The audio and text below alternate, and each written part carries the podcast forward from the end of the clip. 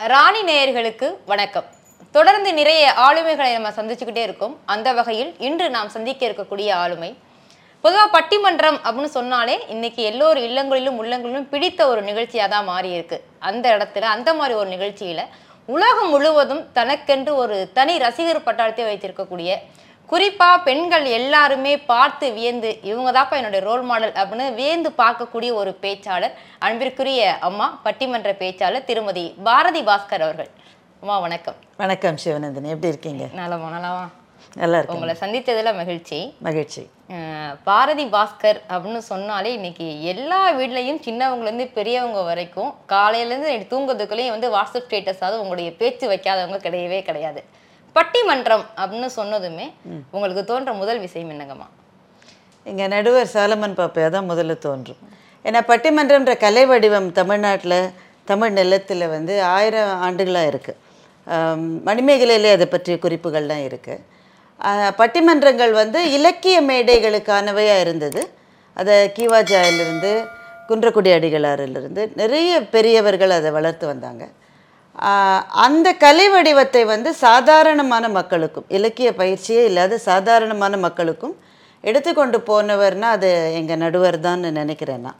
அவருக்கு பிறகு தான் வந்து பட்டிமன்றங்கள் இவ்வளவு பெரிய ஒரு ரீச்சை வந்து சந்தித்தது அதனால் அவரை தான் இந்த நேரத்தில் பட்டிமன்றம்னு எனக்கு ஞாபகத்துக்கு வருது.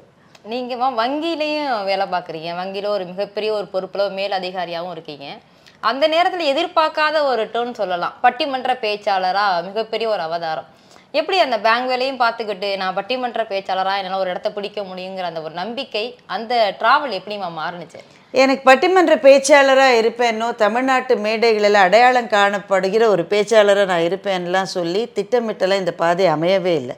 நான் வந்து ஒரு என்ஜினியர் அப்புறம் எம்பிஏ படிச்சுட்டு வங்கி வேலைக்கு போன பிறகு எனக்கு அந்த வேலையில் மேலே மேலே போகிறது தான் என்னுடைய கனவாக இருந்தது. அப்புறம் குடும்பம் குழந்தைகள்னு வந்த பிறகு அவங்களையும் பார்த்துக்கிட்டு வேலைக்கும் போகிற அந்த பொறுப்பே ரொம்ப பெரிய பொறுப்பாக இருந்தது. அது சாதாரணமான வேலை இல்லை அது. அப்போ பட்டிமன்ற பேச்சாளர் ஆகணுன்ற பெரிய கனவுலாம் எனக்கு இல்லை. எனக்கு பிடித்தது இலக்கியம் படிப்பது. அந்த படிப்புக்கு நேரமே இல்லாமல் ரொம்ப கஷ்டப்பட்டேன். ஏன்னா அந்த குழந்தைங்களாம் சின்னவங்களா இருக்கும்போது ரொம்ப கஷ்டமாக இருக்கும். அந்த படிக்கிறதுக்கு ஒரு ஒன் ஹவர் கூட டைம் கிடைக்காது. அந்த கட்ட அதிலிருந்து வெளியில் வரணும்னா ஒரு பட்டிமன்றம் ஒரு பேச்சாளராக போடணும்னா இதாக படித்து தான் ஆகணும். அது ஒரு நிர்பந்தமாயிரும் அது. அப்படி தான் இது ஆரம்பித்தது. அது ஆரம்பிக்கிற போது கூட ஐயாவினுடைய டீமில் தொடர்ந்தெல்லாம் நான் பேசலை. முதல் முதல்ல சன் டிவி பட்டிமன்றத்தில் நான் பேசினது வந்து two thousand two thousand one அப்படி தான் நான் பேசினேன். அப்போ எல்லா பட்டிமன்றங்களையும் என்னை அவர் சேர்க்க மாட்டார். அவங்க அவங்களுக்கு ஏற்கனவே ஒரு டீம் இருந்தது. அதுமே பொதுவாகவே மதுரையில் இருக்கிறவங்க தான்.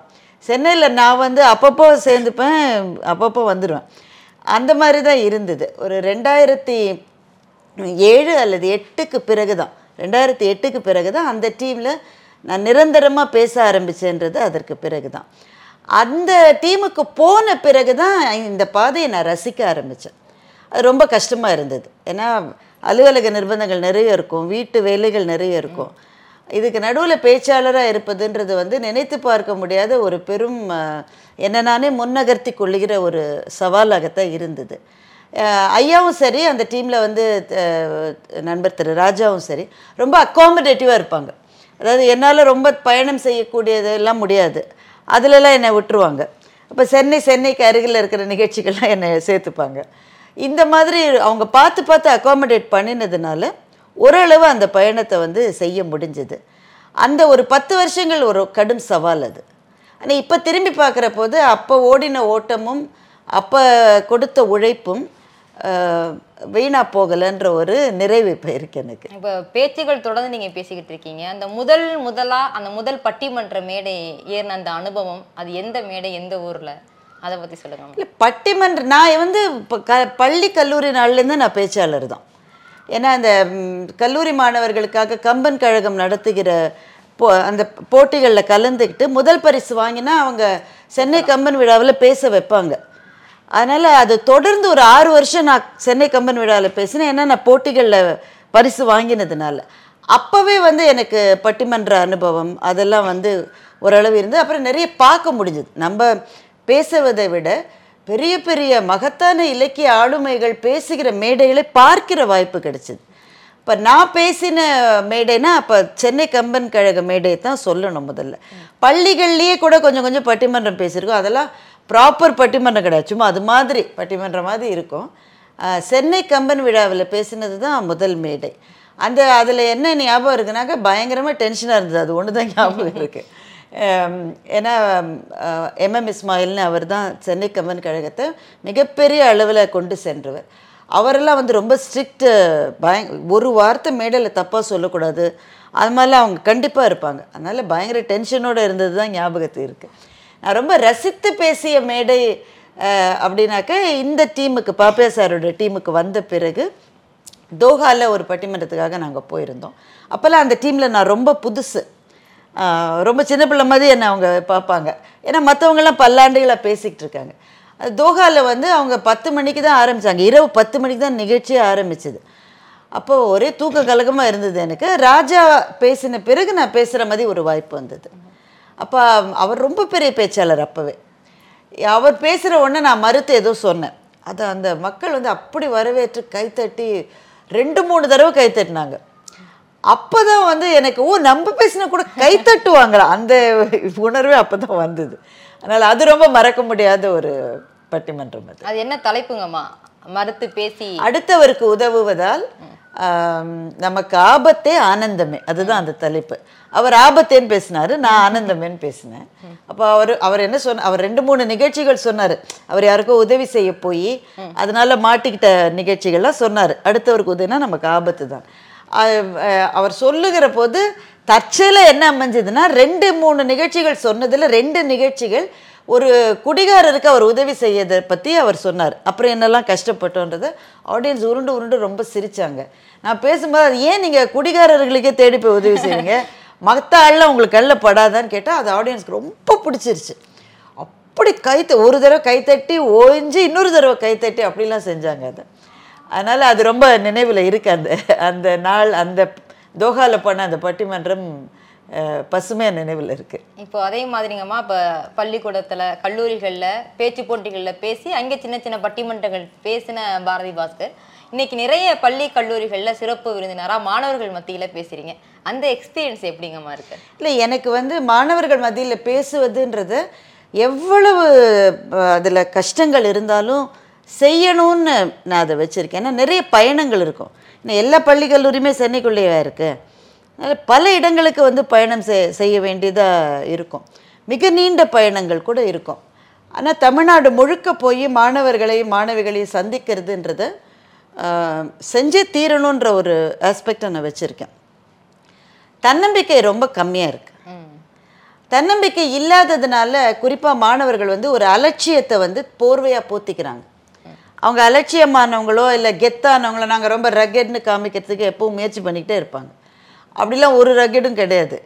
ஆனால் அவங்களுக்குள்ளே இருக்கிற அந்த லேக் ஆஃப் கான்ஃபிடென்ஸ் தன்னம்பிக்கை இன்மையை மூடி மறைக்கிறதுக்காக ஒரு அலட்சிய போக்கை வந்து மேலே வச்சுருப்பாங்க. அப்போ அவங்கள நோக்கி நேராக பேசுகிற போது உனக்கு என்ன கஷ்டம்? உனக்கு என்ன பிரச்சனைன்ற மாதிரி அவங்களோட பேசுகிற போது அவங்களுக்கு கொஞ்சமாவது அந்த ஒரு கான்ஃபிடென்ஸை கொடுக்க முடி முடிஞ்சால் நல்லாயிருக்கும் அது. அதனால் அந்த மாதிரி மேடைகளில் பேசுகிற போது அது என்னுடைய கடமையாக நான் நினைக்கிறேன். நாங்கள்லாம் மாணவ பருவத்தில் இருந்தபோது எங்களுக்கு கிடைத்த சில ஆசிரியர்கள். குறிப்பாக அன்றைக்கு இலக்கிய உலகத்தில் இருந்த பெரிய பெரிய பேச்சாளர்கள். அவை நடராஜன் ஐயா இருந்தாங்க ஆசா ஞானசம்பந்தம் ஐயா இருந்தாங்க. அவை நடராஜன் அப்போவே தமிழ் வளர்ச்சித் துறையில் இயக்குனராக இருந்தார். நாங்கள் வந்து கல்லூரியில் படிக்கிற மாணவர்கள். அவங்க வீட்டு வாசலை மிதிக்க கூட எங்களுக்கு அனுமதி இல்லைன்ற மாதிரி தான் நிலைமை இருக்கும். ஆனால் அப்படி அவரோட வீட்டுக்கு போய் உட்காந்து அவர் சாப்பிடும்போது எங்களுக்கும் சா நாங்களாம் யாருன்னே அவருக்கு தெரிய வேண்டிய அவசியம் இல்லை. நாங்கள் வெறும் மாணவர்கள் தான். எங்களால் அவருக்கு ஆகக்கூடிய காரியம் எதுவும் கிடையாது. இருந்தாலும் வாட ராஜா வாட போகலான்னு கூட்டிகிட்டு போவார் எங்கள் எல்லாரையும். நிறைய பேசுவார். அந்த மாதிரியான ஆளுமைகள் வழிகாட்டின காலங்கள் இப்போ இல்லை. இந்த மாணவர்களுக்கு வந்து வழிகாட்டிகளாக இருக்கிறவங்களெல்லாம் பார்த்தா நமக்கு பயமாக இருக்குது அதனால் கொஞ்சம் அவங்களோட பேச முடிவது நம்முடைய கடமைன்னு நினச்சி தான் அதை நான் செய்கிறேன் அன்றைக்கு இருந்த பாரதிக்கும் இன்றைக்கும் பெரிய வித்தியாசம் எனக்கு ஒன்றும் தெரியல. ஏன்னா எனக்கு எப்பவுமே இந்த ஒரு முரட்டு தன்னம்பிக்கை உண்டு. ஆ பார்த்துக்கலாம் என்ன போன்ற மாதிரி? அதை கைவிடாம இருந்தது தான் எனக்கு ஒருவேளை அதுதான் அடுத்து நான் கேட்கணும்னு நினைச்சேன். உங்க பேர் பாரதிங்கிறனால இவங்க வந்து இப்படி பேசுறாங்களா? இல்ல பாரதியாரை பத்தி படிச்சிட்டாலே இந்த மாதிரி பேசுவாங்களாங்கிற ஒரு டவுட் வந்து எல்லாருக்குள்ளயுமே இருக்கு. பொதுவா பாரதியாருடைய கவிதைகள்ல எல்லா பேச்சாளர்கள் மேடையில பேசுறதுக்கும் திருமதி பாரதி பாஸ்கர் பேசும்போது அது தனி ஒரு செருக்கா அது ஒரு ஈஸியா கன்மையாகிற மாதிரி நான் கனெக்ட் பண்ணிக்கிற படிக்கலைனாலும் அந்த கவிதை நான் உள்வாங்கக்கூடிய அளவுக்கு சொல்ற அந்த டெலிவரி எல்லாம் இருக்குங்களாங்கம்மா அந்த பாரதியார் மேல இருக்க அந்த பற்று அது எங்க அம்மாட்டேருந்து வந்ததா தான் இருக்கணும்னு நினைக்கிறேன். எங்க அம்மா வந்து பாரதி கவிதைகள் அவங்களுக்கு ரொம்ப ஆர்வம் உண்டு. பேர் வச்சதுக்கு கூட அது காரணமா இருக்கலாம். நிறைய பேர் பாரதின்னு பேர் வச்சுப்பாங்க. எனக்கு வந்து வைக்கப்பட்ட பேரே அதுதான். நானா கு- போயெல்லாம் வச்சுக்கல. அம்மாவுக்கு இருந்த ஆர்வம் எனக்கும் ஒருவேளை மடைமாற்றம் செய்யப்பட்டு இருக்கலாம்னு நினைக்கிறேன்.